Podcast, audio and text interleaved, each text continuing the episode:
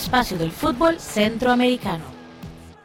Hola, muy buenas noches, amigas y amigos de Footcast, el espacio del fútbol centroamericano. Les saluda a José Gregorio Soro. Estamos en la entrega 123 de Footcast y hoy con un invitado especialísimo, Gerardo Cotocover, más conocido como el zar de las estadísticas.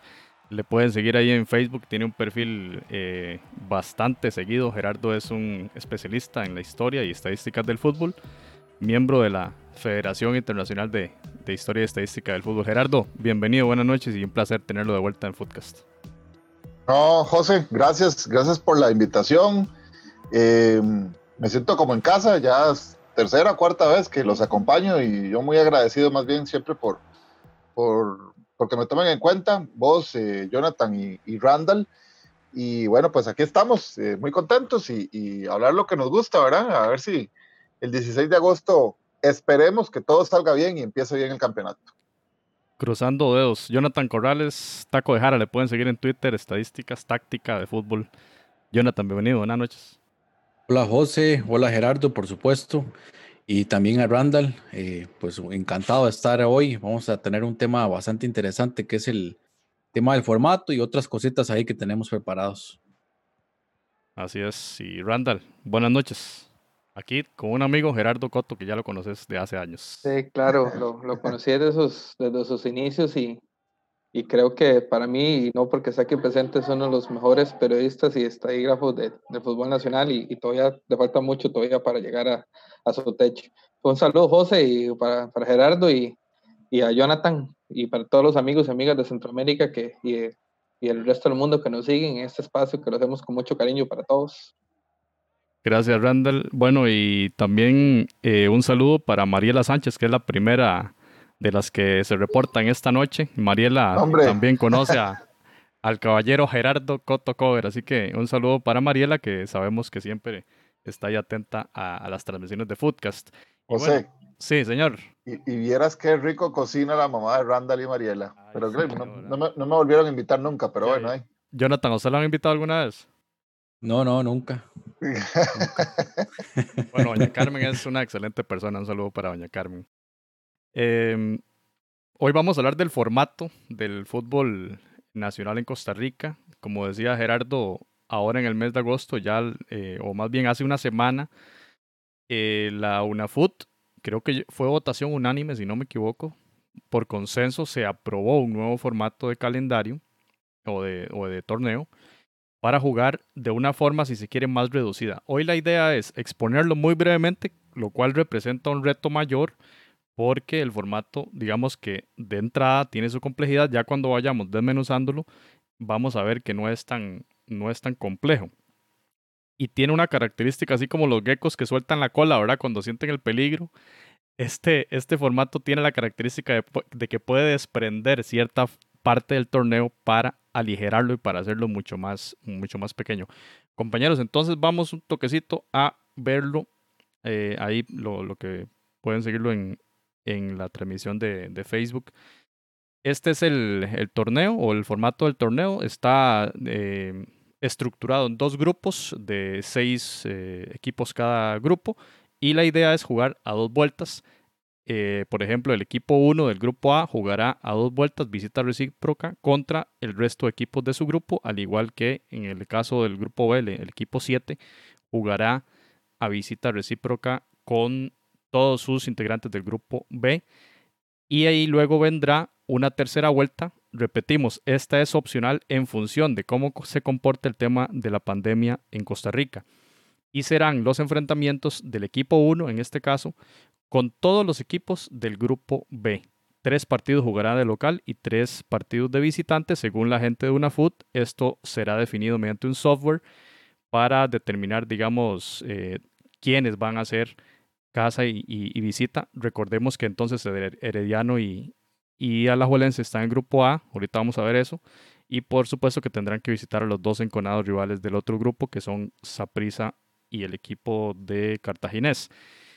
¿Y cómo se determinan quiénes clasifican? Básicamente los dos primeros de cada grupo y se van en forma cruzada a una fase de semifinales en donde, este, por supuesto que los ganadores pasan a una final de fase y que si es el mismo que ganó la tabla acumulada de la primera ronda eh, sería campeón automáticamente. Si es un equipo distinto, por, eh, por supuesto que habrá una gran final a dos juegos.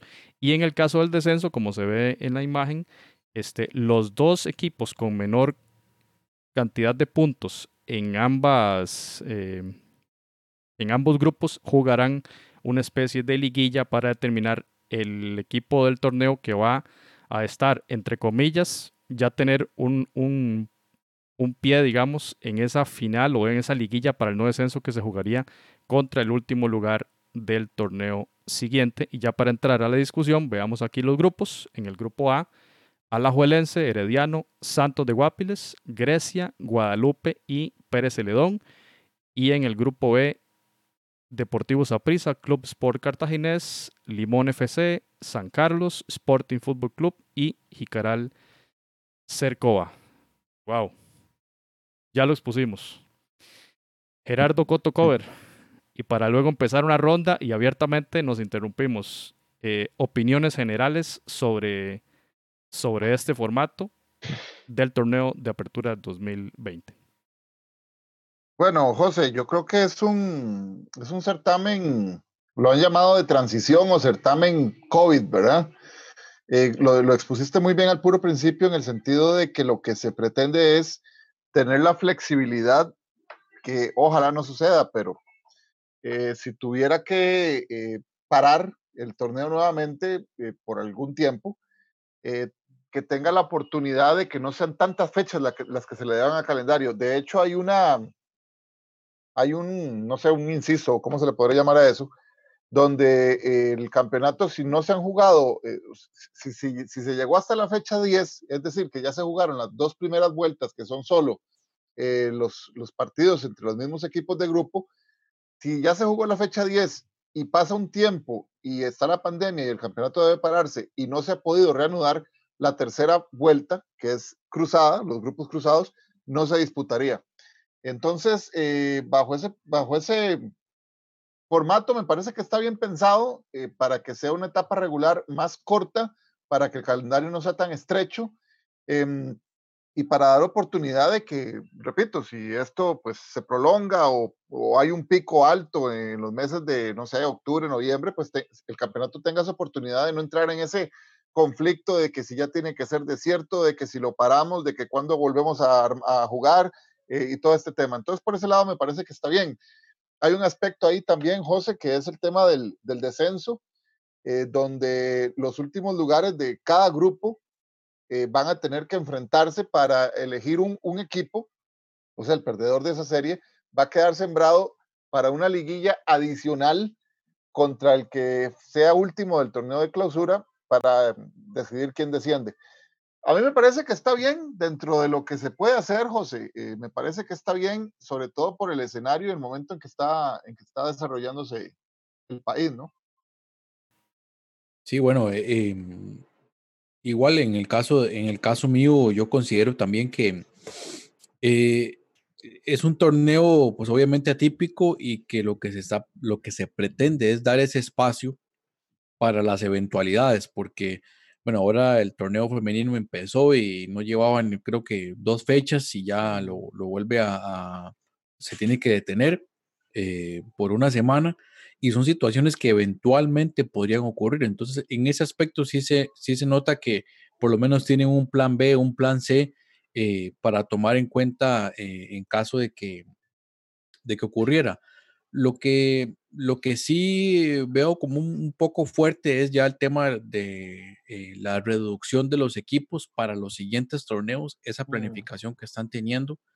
Eso sí creo que tendría un impacto importante, que más adelante, luego en la conversación podemos eh, tocarlo, pero eh, creo que ese aspecto sí, lo, sí se ve como un poco más, más fuerte. Ahora, eh, perfectamente la UNAFUT pudo haber hecho un formato menos complicado, tal vez las 22 fechas y se acabó un torneo de liga normal, pero bueno, se decantan por este y que yo creo que, y muy probablemente tiene que ver con que los equipos siguen gustando de esa fase final, que sigue dejando buenos réditos y la idea era mantenerla.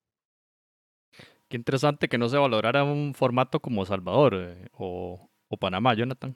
Partido de, único de final única. Sí, que se jugaran en Nacional, pensando en que no hay, y podría haber un escenario de, de no taquilla y, y un partido sería también bastante atractivo. No sé si el tema de la televisión tiene que jugar mucho peso ahí.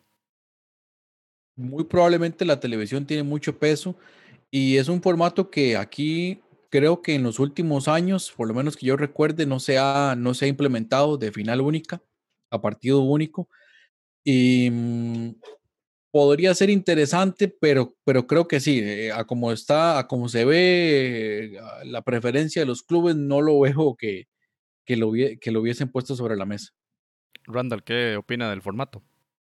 Mira, eh, me parece interesante. Bueno, un formato nuevo en el fútbol de Costa Rica. Tal vez Gerardo nos pueda ampliar eso más adelante, porque Uno creo más. que creo que el fútbol de Costa Rica ha sido uno de los de las ligas que más formatos ha cambiado a través de la historia, ¿verdad? Entonces, pero yo creo que en este sentido se justifica. Me parece que, que es, es- está acorde al, al nuevo orden que estamos viviendo, porque eh, yo le llamo que, que ahora los campeonatos están más, más ligados a lo que son los derechos de televisión porque en el pasado, por ejemplo, pensar que Saprisa, que solo Saprisa visitara, por ejemplo, el Carlos Ugalde de San Carlos y no la liga, eso implicaba pérdidas en taquilla, eh, digamos, que no estaban presupuestadas. Entonces, eh, pero ahora como no hay público en los estadios, entonces perfectamente eh, eso, eso puede suceder. Digamos, ya, ya no tiene tanta pérdida un club si Saprisa o la liga no le van los dos juntos al mismo Herediano, eh, no le van los dos juntos al, al, al, eh, en el torneo al equipo. Entonces, creo que es un torneo más, más como le digo yo, más, del, más al nuevo orden, digamos, de, de, los de los derechos de transmisión, de, de, la imagen, de que ahora el fútbol solo se va a poder ver por, por televisión. Y creo que está bien, me parece, creo que fue Jonathan que lo comentó en, nuestro, en nuestras conversaciones privadas, que sí sí, el que la va a tocar un poco más duro es a Jicaral, que va a tener que viajar a, a Limón y Limón a Jicaral, ¿verdad? Que son los que tal vez tienen las, las distancias un poco más largas, que tienen que ir de costa a costa. Pero fuera de ello, creo que, que es un, un, formato interesante. Lo de la final única, ya ustedes saben que un, un partido menos es, es de un, un, derecho de transmisión menos, ¿verdad? Entonces yo creo que eso le están apostando. Lo que yo sí tengo mis dudas es, por ejemplo, si han contemplado seguro están pensando que Saprissa, la Liga, Heredia o Cartago o mismo San Carlos van a llegar a la final, ¿verdad? Tal vez, ¿qué pasaría si llegara un Jicaral o, o llegara, por ejemplo, un, un, Limón, si también lo estarían considerando?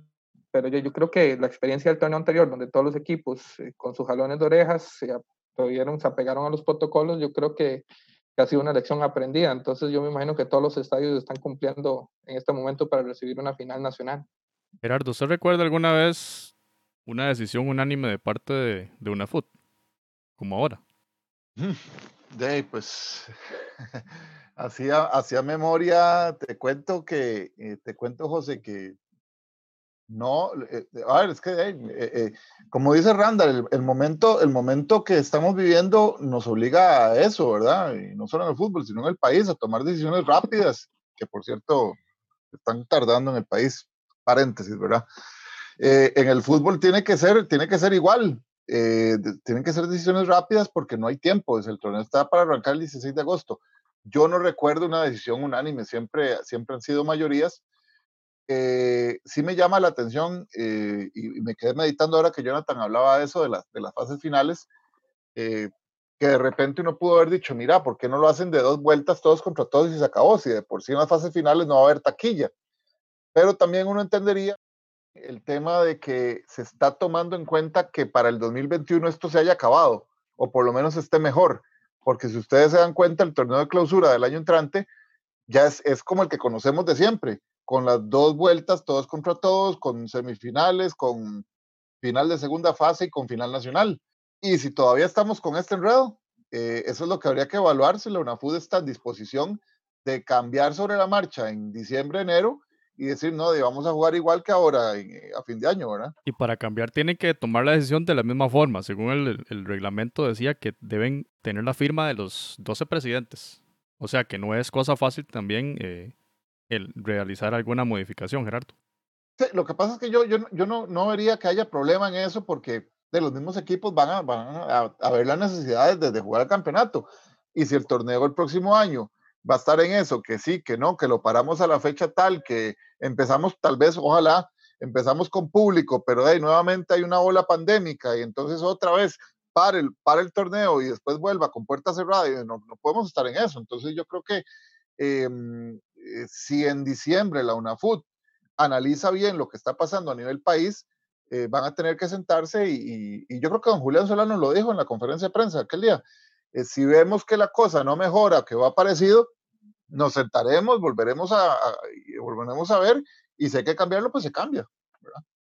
Diez fechas en esta primera y segunda vuelta podrían eliminarse la segunda, la segunda, perdón, la tercera vuelta que sería contra rivales del, del, del grupo contrario, serían seis fechas de ahorro. Eh, Jonathan, ¿usted considera que, bueno, eh, este formato también favorece o cómo afecta, digamos, el tema de planificación deportiva, el tema de preparación física? ¿Cómo podría afectar esto al rendimiento de los equipos? Bueno, todavía no, no hemos tenido, creo yo, un análisis muy profundo de, del impacto que ha tenido esta, el primer parón, ¿verdad? Que fue este de la primera ola eh, ya los, los preparadores físicos habían comentado un poquito de lo que podría suceder, pero hasta ahorita estamos procesando eh, cuál ha sido el verdadero impacto. Hay algunos que les ha beneficiado, tal vez porque tenían algo de tiempo. Ahora vienen cambios bastante fuertes en las plantillas. Hay jugadores incluso que tenían eh, tiempo de, no jugar o tener muy pocos minutos con otros equipos, sobre todo los que vienen de afuera. Entonces, por ahí, por ahí va a venir un tiempo de adaptación. Ahora también estaba, eh, estaba también haciendo líneas y algo que habíamos comentado que todavía está en veremos el tema de Liga con CACAF, está en veremos el tema de las eliminatorias y que probablemente también eh, esa, esa flexibilidad que tiene el torneo puede eh, perfectamente darle espacio a lo que podría ser la selección, que de por sí a estas alturas, siendo muy honestos, pareciera cada vez más lejos, ¿verdad? Que por lo menos en el 2020 se vaya a disputar eh, el tema de la eliminatoria del mundial y liga con CACAF todavía más complicado, ¿verdad? Que todavía las condiciones parecieran estar lejos de tener em, claridad en cuanto al tema. Entonces, por ahí puede ser que el, torneo pueda transcurrir sin mayores contratiempos. Importante también para nuestros em, nuestros amigos centroamericanos, que hay algunos países que todavía están buscando cuál va a ser la línea a seguir. Bueno, aquí Costa Rica todavía está dando un, ejemplo más y ver que tal vez les pueda funcionar, aunque, mm, como decía don Julián Solano ahí en el día de la conferencia, que el proveedor de, datos que ahora contrató la UNAFUT les dice que, es uno de los torneos más complicados que tienen dentro de su, dentro de su parrilla y en definitiva uno entiende por qué, ¿verdad? No, no, es, no es sencillo hacer una planificación de, de un torneo de estos en donde pues eh, tiene demasiadas variantes. La conformación de los grupos, Randall, eh, ¿cómo, lo, ¿cómo los ves? ¿Los ves justos?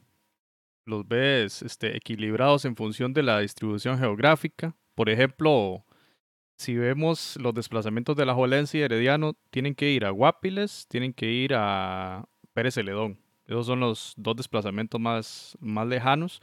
Los otros dos son eh, cerca, Grecia y Guadalupe, que es en la capital.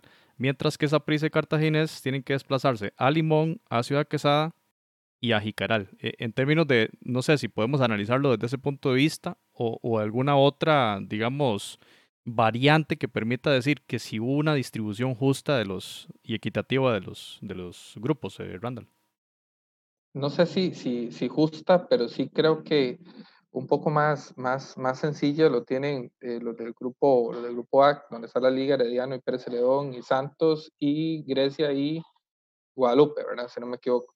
Porque eh, bien o mal, eh, Pérez León quizás es la distancia más, más larga que ellos tienen que recorrer, que son más poco más de que 100 kilómetros. Pero fuera de ahí, digamos, para esos clubes que están más cercanos al Valle Central, es todavía un poco más sencillo y para el mismo Pérez Celedón tener que subir hasta el Valle Central, todo el camino del Cerro La Muerte, ¿verdad? Y tal vez a Guapiles, que Guapiles lo que está es a que media hora de San José, eh, 40 minutos de San José más o menos. entonces no la tienen tan complicado como si tal vez eh, el, el grupo que iba a tener a Jicaral, que Jicaral si estamos hablando que es la distancia más, más larga. Y en ese sentido también viajar a Limón, que son dos, tres horas de San José, y, y todavía también el, el, difícil trayecto que todavía es viajar hacia San Carlos. Entonces, a nivel de, de desgaste de viaje, sí, obviamente los, los equipos del grupo B son los que están más, más complicados, pero aún así ya, el, han lidiado con eso el, en, en, el torneo anterior y, y, y creo que eh, están, tienen presupuesto para hacerlo. Entonces, creo que que, que, que, eso no sería, no sería tanta complicación. Lo que sí no, no tengo claro es si los partidos van a ser eh, igual miércoles, domingo, miércoles, que el torneo anterior. Porque si es así, entonces sí, hay, sí, se, sí se va a ver un desgaste todavía mayor. Bueno, lo, lo que pasa, Randall, es que el calendario eh, no lo han hecho, ¿verdad? Yo me, yo me imagino que, que habrá algunos miércoles disponibles. Eh, es que qué complicado, ¿verdad? Qué complicado porque eh, creo que era Jonathan, el que está hablando de lo, lo de la liga con CACAF. Eh, de, a, a, hay, que dejar, hay que dejar miércoles disponibles por si se juega la liga con CACAF.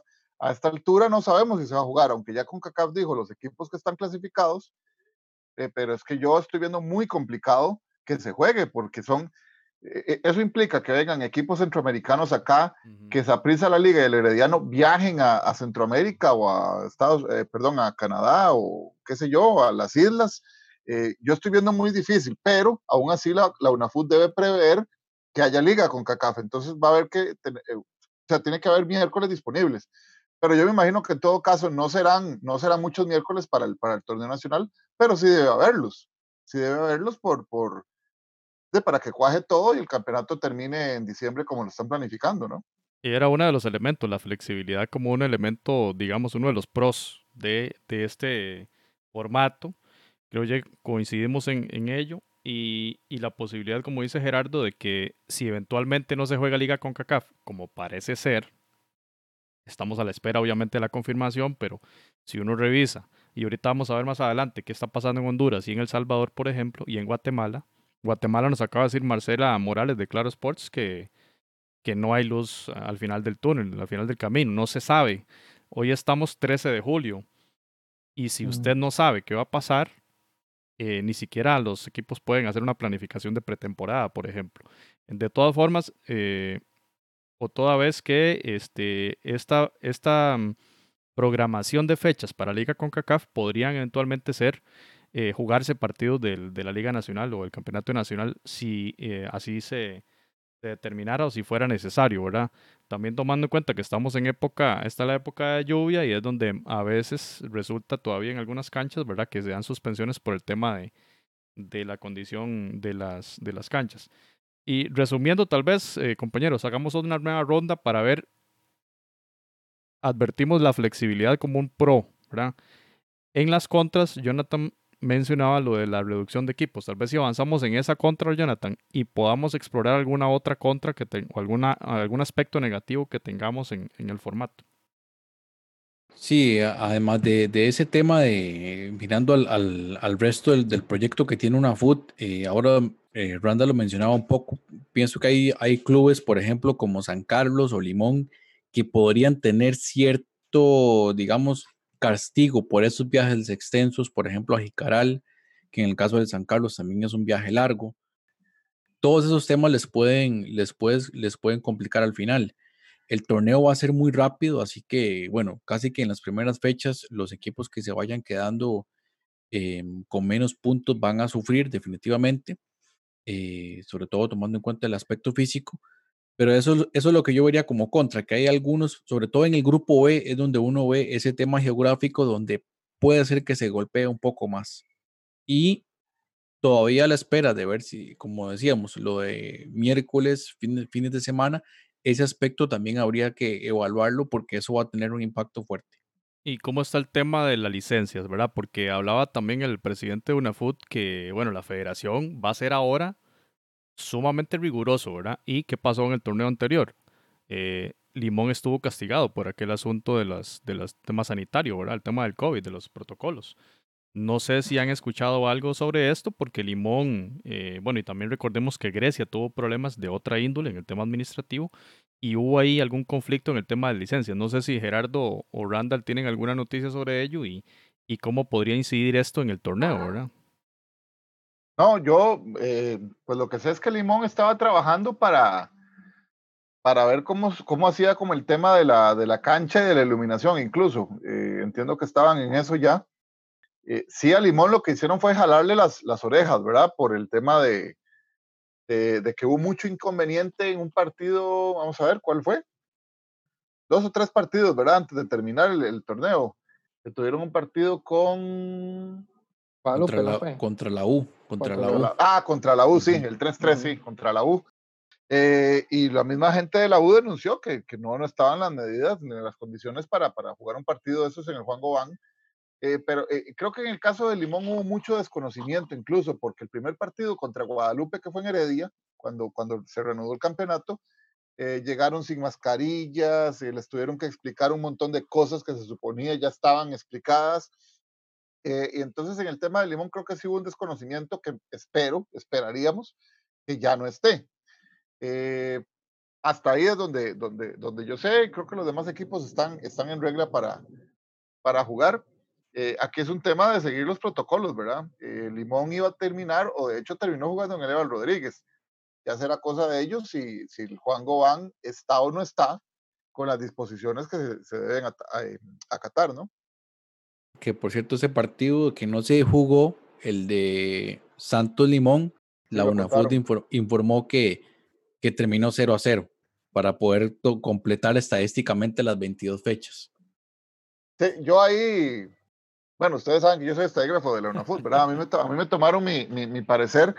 Eh, pues yo, les, yo, les hice, yo les hice saber que pues no pasaba nada, si el partido por, por, por, por, el tema de la pandemia no se podía jugar, que además no resolvía nada el partido, o sea, no, no, no tenía injerencia, ninguno de los dos iba a clasificar, ninguno de los dos iba a descender, o sea, no, no pasaba nada.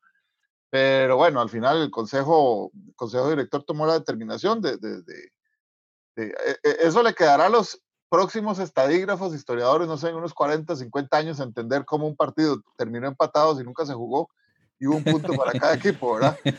Este, ya, nosotros no vamos a estar, pero... pero van a buscar los registros de Gerardo Coto. a ver si todavía están, ¿verdad? Que hagan la tarea. Sí, sí, sí, este, pero bueno, ahí se, se, cuenta y listo, ahí está, ahí, queda para la estadística. Yo incluso he hecho un ejemplo, porque hubo un partido entre Punta Arenas y Turrialba en 1977 con características similares, no se jugó. Claro, no había pandemia ni nada de eso, simplemente era un partido de la etapa regular que eh, no decidía absolutamente nada. Lo, tanto Punta Arenas como Turrialba tenían que jugar la famosa heptagonal donde clasifica San Carlos siendo campeón de segunda división, ¿se acuerdan? Eh, entonces, eh, David, en la fase regular se ponen de acuerdo para no jugar porque no decidían nada. Eh, esto podía ser esta vez también, ¿verdad? Ahí con el loguito así de, de los toros del norte. Inclusive en una, en una eliminatoria Costa Rica no se presentó un partido también por, porque estaba eliminado.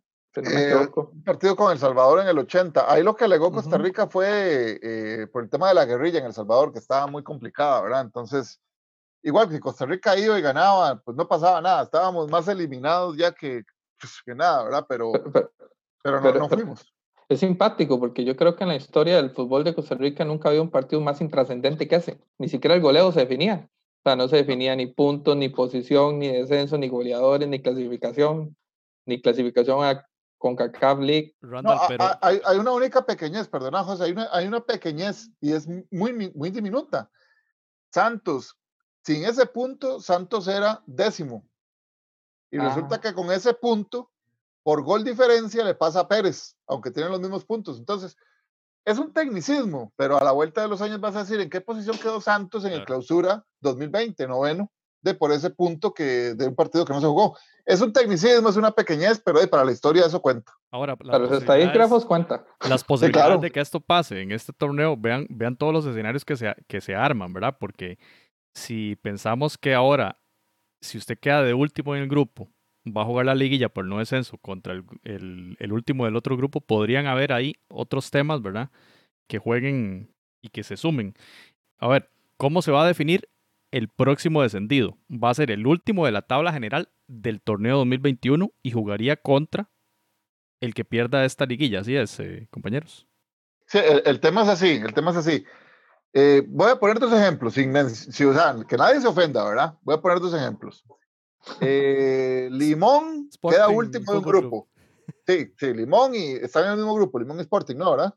Sí, está, en, el grupo B.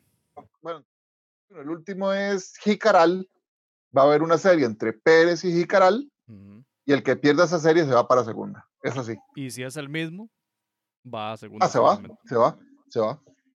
Ahora, este, esta liguilla... Que, lo, que, es lo mismo, porque técnicamente el otro queda de último del, torneo y contra el último el otro y si es igual. O sea, no, no, varía mucho, salvo que en el anterior jugó una, una liguilla. No, pero ve lo, ve lo, que podría ser la injusticia, porque puede ser que en el clausura Jicaral le saque, no sé, 15 puntos a Pérez Celedón, y si Jicaral pierde la serie con Pérez, se va a Jicaral. ¿verdad? Sí, se hace que sí, ya no si lo hemos analizado. si hay un grupo más parejo que otro, y en ese, el último lugar, alcanzó un nivel de, puntos muy alto, y en el otro grupo, un rival o un equipo con un nivel muy bajo, donde le metieron mucha diferencia, quedan equiparados. Y ese, y ese porcentaje no cuenta. Ese es uno de los elementos también.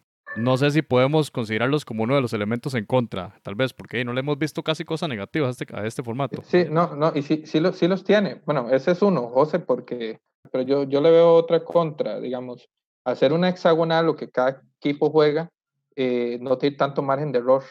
Digamos, si usted entra en una mala racha, no, ya no tiene todas las fechas con los 12 clubes para poder recuperarse, digamos, que, que suele pasar. Si usted perdió tres partidos prácticamente en esa hexagonal, usted se puede estar casi que despidiendo tres o de, de, la clasificación, porque clasifican dos por cada grupo, ¿verdad? Entonces, eso sí, al, haber menos partidos, tiene que ser más, más intenso eh, el rendimiento de los clubes, porque pestañeo y, se quedan por fuera. Eso también puede ser un riesgo para algunos equipos grandes, que también puede ser que, que, algunas veces tal vez no empiezan bien una primera vuelta y, y, la segunda vuelta apretan el acelerador y clasifican. Bueno, ahora tienen menos partidos y entonces eso es una, una de las cuestiones que también sí puede afectar, pienso yo. Y el tema de la, de la planificación deportiva, es decir, ¿cómo planificas a 10 fechas o a 16? porque no sabes si la tercera vuelta se va a dar. A veces los entrenadores dicen, no, estos últimos partidos los voy a jugar defensivos porque lo que ocupo son hacer de los tres partidos que siguen, ocupo empatar dos y, me salvo. Pero ahora usted no sabe si la tercera vuelta se va a jugar. Creo que da menos margen para el cálculo, más margen para ver las estimaciones, ver la información del Ministerio de Salud, qué va a pasar con, con el país. Creo que hay muchos elementos de, de cálculo y de, y de estimaciones más allá de la cancha. Sí, José, hay, otro tema. Pasan dos por grupo, pero imagínate que, no sé, se me ocurre. La prisa hace, el, eh, vamos a ver, digamos que el torneo para en 10 jornadas. Supongamos que prisa pasa de primero con 25 y eh, vamos a ver, son 10 jornadas, son 30 puntos lo máximo, ¿verdad? Eh, no sé, Saprisa pasa primero con 25, Cartaginés segundo con 24 y por ahí se asoma, no sé, San Carlos con 20. El otro grupo queda la liga con 25, Herediano con 24, pero Pérez aparece con, con 24 también, ¿verdad? Resulta que Pérez, tercero, va a hacer más puntos que el segundo lugar del otro grupo, ¿verdad? Pero de Pérez está quedando afuera porque es tercero en el otro grupo. O sea, pasó un equipo del grupo A, digo, del grupo B, con menos puntos que el tercero del, grupo A. ¿Sí me, explico? Es medio complicado, ¿verdad? Sí, sí, eh, eh, yo creo que eso es un factor que tampoco se tomó mucho en cuenta. La tabla acumulada sirve para determinar el finalista. Eso sí es, es algo, ¿verdad? Que, que si un equipo toma ventaja, toma un rally de victorias al inicio y se aferra a él, puede sacar mucha ventaja porque aquí lo que interesa es tener esa, esa final asegurada. Sí, Randall. No, va a ser un fe de ratas, como dicen. Es que yo dije que era un hexagonal, pero tomando en cuenta si no se, no se cumple la tercera vuelta, ¿verdad? Si la tercera vuelta no se cumpliera, entonces ya los equipos tienen menos, menos margen de, de, reacción porque están jugando menos partidos. Bueno, pero es un escenario posible, este, Randall, así que está bien. En Oliver Hernández, bueno, saludo a Melissa Soro y a Olivier Hernández que nos eh, aquí nos están notificando en Facebook. Dice Olivier, se llevó el descenso a la misma lógica que se usa para ser campeón. Cero importancia a la regularidad, que era, digamos, el formato que Jonathan propone, que sería mejor, ¿verdad? El de 22 fechas serían, eh, Jonathan. Sí, digamos, a nivel personal, me parece que el formato de liga eh, debería ser el, el, estándar para el fútbol de Costa Rica. Ahora, eh, sí creo que el, el, tema del número de equipos eh, es una situación que tenía que cambiar, ya sea reducirlo o aumentarlo, pero sí, digamos, ir a un tema de liga que premie, digamos, el, esfuerzo, el, el, rendimiento regular de un equipo, que sería, sería lo, lo que se podría realizar. Y haciendo una comparación entre este formato de, del campeonato nacional y, por ejemplo, eh, se me parece un poco a lo, a lo, que hacen en la NFL, obviamente por división y por diferentes grupos, pero sí está bien que el primero clasifique, pero tal vez ese segundo lugar le hubieran puesto un poco más de competencia en relación a los puntos, a una tabla general. Pero bueno, sabemos que el tiempo que tenían para analizarlo tampoco era mucho y pues esa fue la decisión que tomaron y con eso van. Muy bien. Quiero mostrarles unas, algunas imágenes de algunas noticias que han eh, acontecido en Centroamérica. Acá tenemos a el periodista Gustavo Roca de Diario 10 eh, de Honduras indicando que los directivos eh, hondureños están matando a pasos agentados a la Liga Nacional de Honduras. Esto en, función del anuncio de una FUT justamente que se adelantaba a los hechos y que, y que ya planteaba el formato de la apertura, mientras que en Honduras hoy salía esta noticia en Diario 10 el Motagua se une a otros siete clubes pidiendo la suspensión del torneo en función de la situación sanitaria de Honduras. Hoy revisábamos datos, Honduras tiene 28 mil eh, casos positivos de COVID y casi 800 fallecimientos. Y Motagua se unió a, eh, al Club Deportivo Vida, Maratón, Platense, Honduras Progreso, Real Sociedad, Real de Minas, Lobos y Motagua para que la competición no se desarrollase, compañeros. Entonces, digamos que el panorama en función también de, de lo que hablábamos de Liga con CACAF, nos dicen que en Guatemala la cosa está complicada, no hay, no hay luz al, final del camino. En Honduras, ocho clubes presionando a la, a la organización de la liga para no disputarse. Y nos mencionaba hoy Pablo Rodrigo González desde San Salvador que no hay tampoco luz para la competición y que de hacerse harían una especie de formato similar al de Costa Rica. Bueno, en este caso serían tres grupos, pero que sí la negociación con los jugadores sería solo 25% del salario pueden cubrir los equipos. Es decir, hasta la fecha los equipos del Salvador no han eh, pagado a los, o más bien los jugadores no han recibido salarios en todo este parón. Recordemos lo que pasó con el torneo anterior y este está en veremos. Así las cosas, eh, compañeros, yo veo el, panorama Liga con CACAF sumamente complicado, Randall.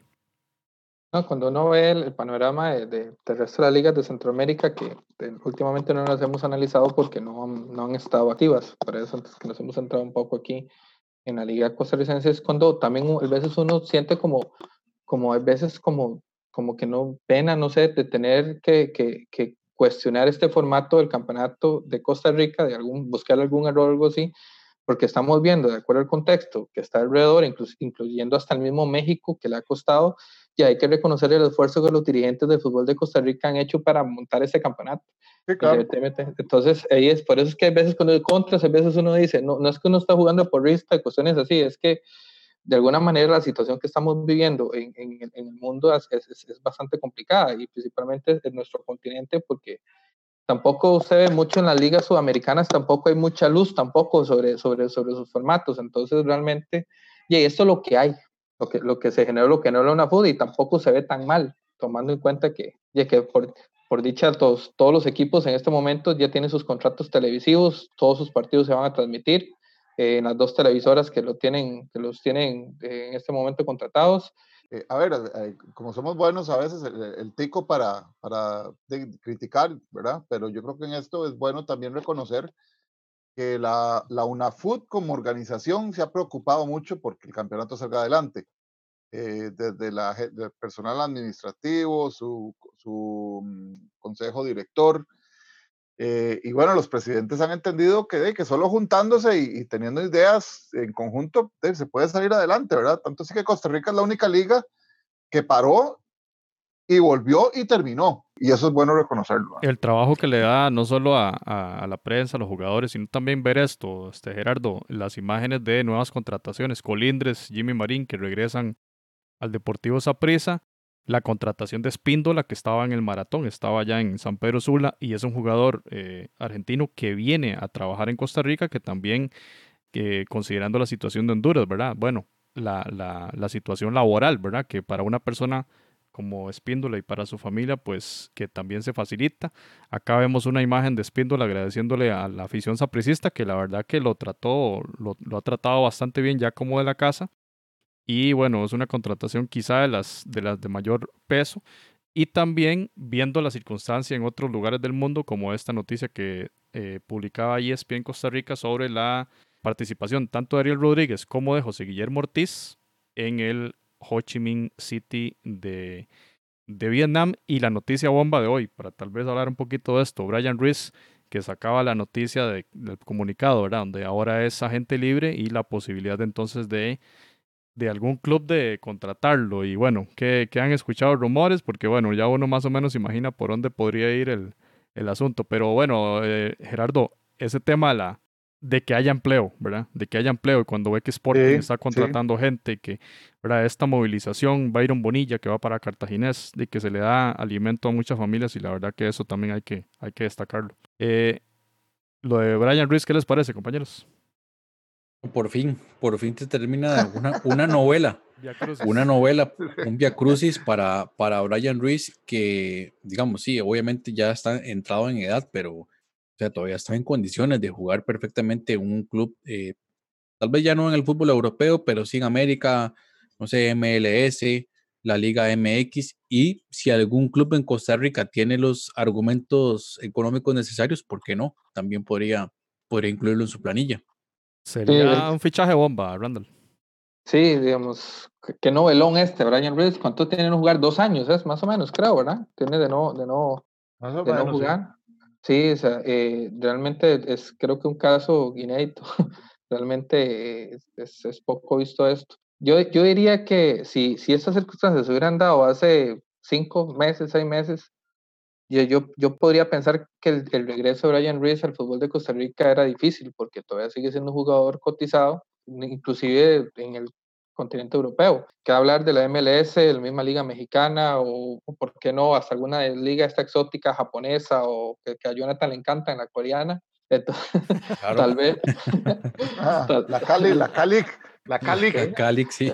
Yo creo que el único, me diría sobre el único costarricense creo que se levanta a ver estos torneos en la madrugada. No, no, pero... no, hay, hay, hay, hay, varios, hay una legión ahí de, de enfermos que en, la, en, la, en, la, en, las madrugadas viendo la, la, segunda división de Corea del Sur. Rojadirecta.com. Difícil, difícil situación. Vea esta noticia, Gerardo.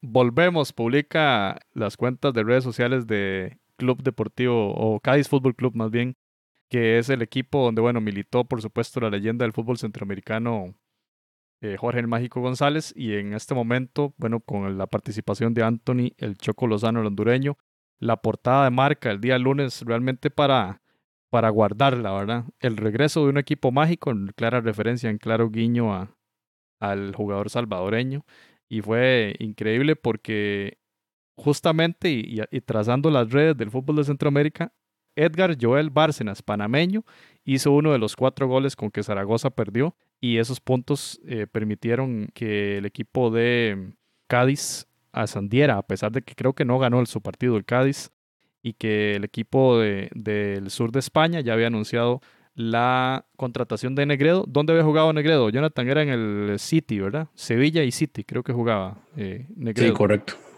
Y ahora va para el Cádiz. Y en plena grabación de todas las celebraciones le preguntan al Choco que qué va a pasar y dice él, había una cláusula, el Girona va a pagar 2.5 millones de euros, eh, o más bien el Cádiz le va a pagar esta cifra al Girona y va a ser jugador por tres temporadas, eh, lo cual de, veo yo que bastante interesante, ¿verdad? El, tema del Choco que, que, estuvo en el Barça B, luego pasó al Girona, el Girona desciende, ahora pasó al Cádiz y logra esta, este tema de, la, de, la, de subir a primera entrevistaron a, al Mágico González en el Chiringuito y fue toda una noticia, ¿verdad? ¿Qué, qué, qué figura, eh, Gerardo? No, no, y lo, lo, que me sorprende es que lo hayan pescado, ¿verdad? Porque eh, me, me, han contado anécdotas del Mágico González que ha llegado gente de ESPN y que, y que él les dice que sí, que lleguen a El Salvador y que lo entrevisten y que llegan y lo buscan a la casa y el hombre anda, y ustedes saben en dónde, ¿verdad? Eh, no necesariamente en la iglesia. Haciendo magia. Sí, sí, viendo burbujas. Ejercitando sus, la palabra. brazos, eh, su codo. Sí, sí. Eh, cuesta, ¿verdad? Cuesta el hombre, y, pero bueno, eh, por algo Maradona dijo que era el, jugador más espectacular que había visto, ¿verdad? Si lo dijo semejante figura, es porque tenía algo. Yo el mágico González lo vi muy niño, le recuerdo algunas cosas, pero, pero evidentemente hay que reconocer que, el hombre era extraordinario. ¿ah? Era un crack. Y, aquí tenemos la, la, tabla de posiciones de la segunda división en España, Gerardo. Interesantísimo. Son 22 equipos. El puesto 19 y 20 juegan un, no, perdón, del 19 al 22 descienden a la tercera. Y ahí, ahí están peleados en 46 puntos el Albacete y el Extremadura, que ya ambos estuvieron en primera división. El último lugar es el Racing de Santander, pero para arriba, hasta el 14, que es el Real Oviedo, todavía cualquiera de esos equipos puede eh, llegar a, a, la tercera. Está súper peleado. Vamos a ver qué pasa a la segunda vez. Qué increíble el Deportivo verlo ahí, ¿verdad? El Super Deport partido en, Milán, en una Champions. Ah, sí. Y van al Riazor y gana el Deportivo 4 0, que fue una remontada épica, ¿verdad? Eh, que tuvo muy buenos equipos el Deport, con Bebeto, con Valerón, con Mauro Silva, con el Yalmiña. ¿Se acuerda Yalmiña? Yalmiña era un crack, ¿verdad? Y bueno, eh, ver al Deportivo ahí donde está, ¿verdad? Qué, qué lástima. Vean esto, compañeros. Em, José Luis Rodríguez, jugador del Alavés, panameño, lo vimos en el Campeonato del Mundo. Es el cuarto jugador, reportaba Deportes RPC. Cuarto panameño que juega, en la liga, después de Rommel Fernández, Julio César Deli Valdés. Qué par de figuras, eh, Gerardo. Y Roberto Chen. Rommel Fernández, eh, bueno, las cosas de la vida, ¿verdad? Que lo truncó un, accidente, de tránsito, sí.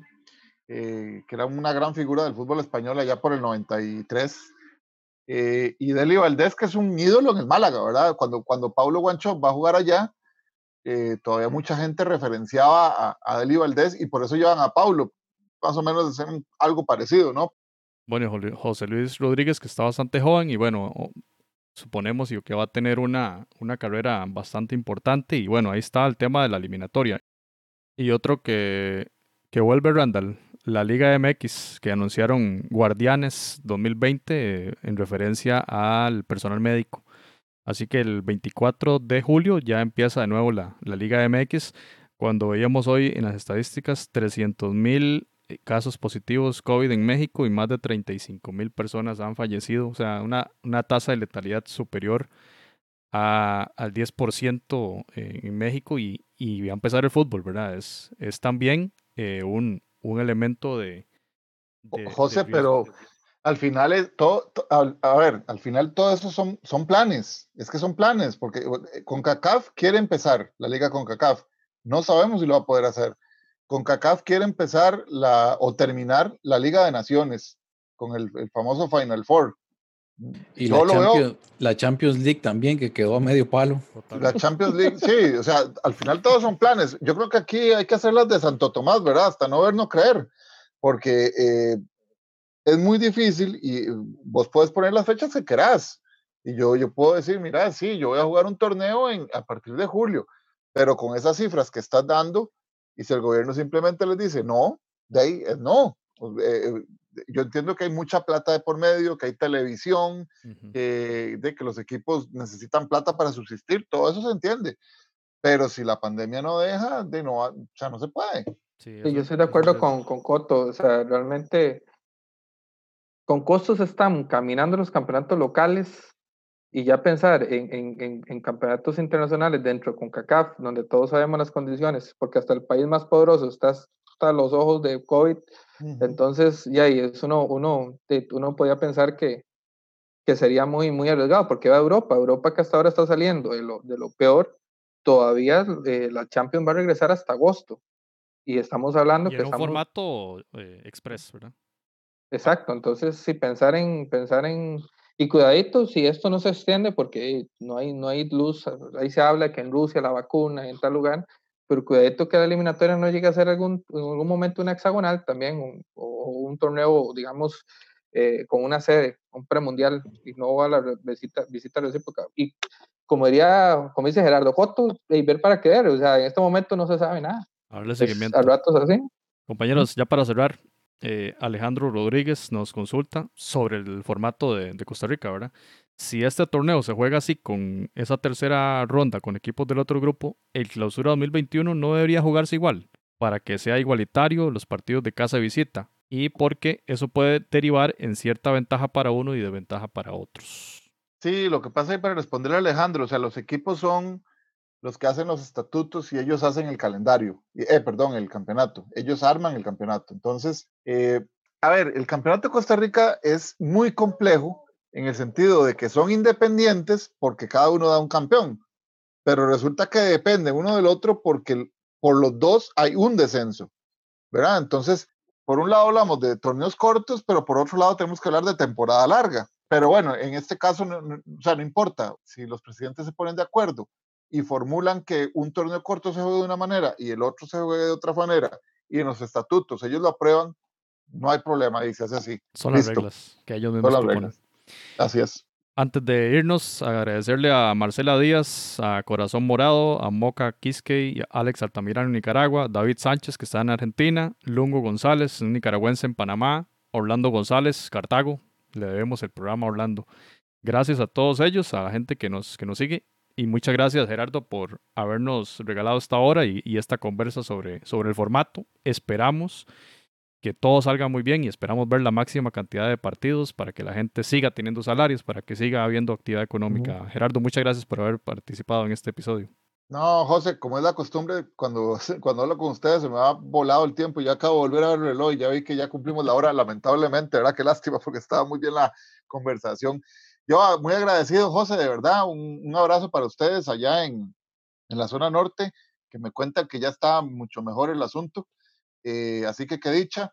Mi estimado Randall, salúdeme ahí a la, familia, a ver cuándo volvemos por allá. Y bueno, no, el agradecido soy yo, como siempre. José, saludame a tu hermano también. Y Jonathan, un, abrazo como siempre, muchas gracias. Y, aquí estamos a la orden, como siempre. Felicitarlo, este, Gerardo, por esos programas que estás teniendo. Eh, el de Mr. Chip estuvo muy, muy bueno realmente. Y pegaste la entrevista con Mr. Chip y no se puede con el mágico que está aquí a, mil kilómetros. Las cosas de la vida, ¿verdad? Qué extraño. No, no, muchas gracias, José. Ahí, ahí estamos teniendo con varios jugadores. Un día de estos hablé con Clever Ponce también. Y, y bueno, no, no, la verdad es que yo disfruto mucho estos espacios. Y si algo bueno ha tenido esta pandemia es que por lo menos, aunque sea así tecnológicamente, podemos conversar más, ¿verdad? Parece irónico. Nos ha acercado. Randall, muchas gracias. Gracias, sí, tiene razón. Algo bueno esta pandemia es que también nos ha podido unir distancias, porque en el pasado presencialmente es más difícil traer a Gerardo hacia donde estamos nosotros y poder conversar, y que más que Gerardo conversando con Mr. Chip al otro lado del, del charco, ¿verdad? No, y como siempre, vos sabes la admiración que te tengo, eh, las puertas de nuestra casa están abiertas, ¿verdad? Y también de este programa que se hace, se hace con, con mucho cariño y mucha pasión, y, y agradecerte y agradecerle a José y a Jonathan siempre la disposición. Yo siempre he dicho que ellos son los, los, padres de este espacio y, y muchas gracias por, por, haberme hecho parte de este y un saludo para todos los hermanos de Centroamérica y que ojalá pronto podamos estar hablando de un fútbol en toda la región. Realmente Centroamérica es un crisol de, de muchos estilos futbolísticos y es, es riquísimo y ojalá pronto podamos tener fútbol en Salvador, Honduras, Panamá, Nicaragua, hasta en Belice y no sé si se me tenemos, algunos Tenemos hermanos centroamericanos trabajando en la Liga Costarricense, lo cual es también muy bueno en Honduras, en Nicaragua y, y El Salvador. Panamá, perdón. Eh, Jonathan, muchas gracias. Y bueno, los que no lo siguen, eh, arroba taco de Jara en Twitter para ver el tema de la táctica. Jonathan, buenas noches, muchas gracias. Sí, no, y José, como siempre, aquí estamos y agradecerle también a Gerardo, por supuesto, que una vez más este, se, se unió acá con nosotros en el espacio. Un honor definitivamente y y ahí nos escuchamos en la próxima. Ahí le guardo esta, Gerardo, vea. La calca de la Asociación Deportiva San Carlos. Parece una tarjeta roja que le está sacando, no, no, no, Gerardo. No, no, me estás expulsando, ¿ah? sí, ¿verdad? Vía libre, vía libre para la próxima. Bueno, esto fue la entrega 123 de Footcast, el espacio de fútbol centroamericano. Muchas gracias. Footcast, el espacio del fútbol centroamericano.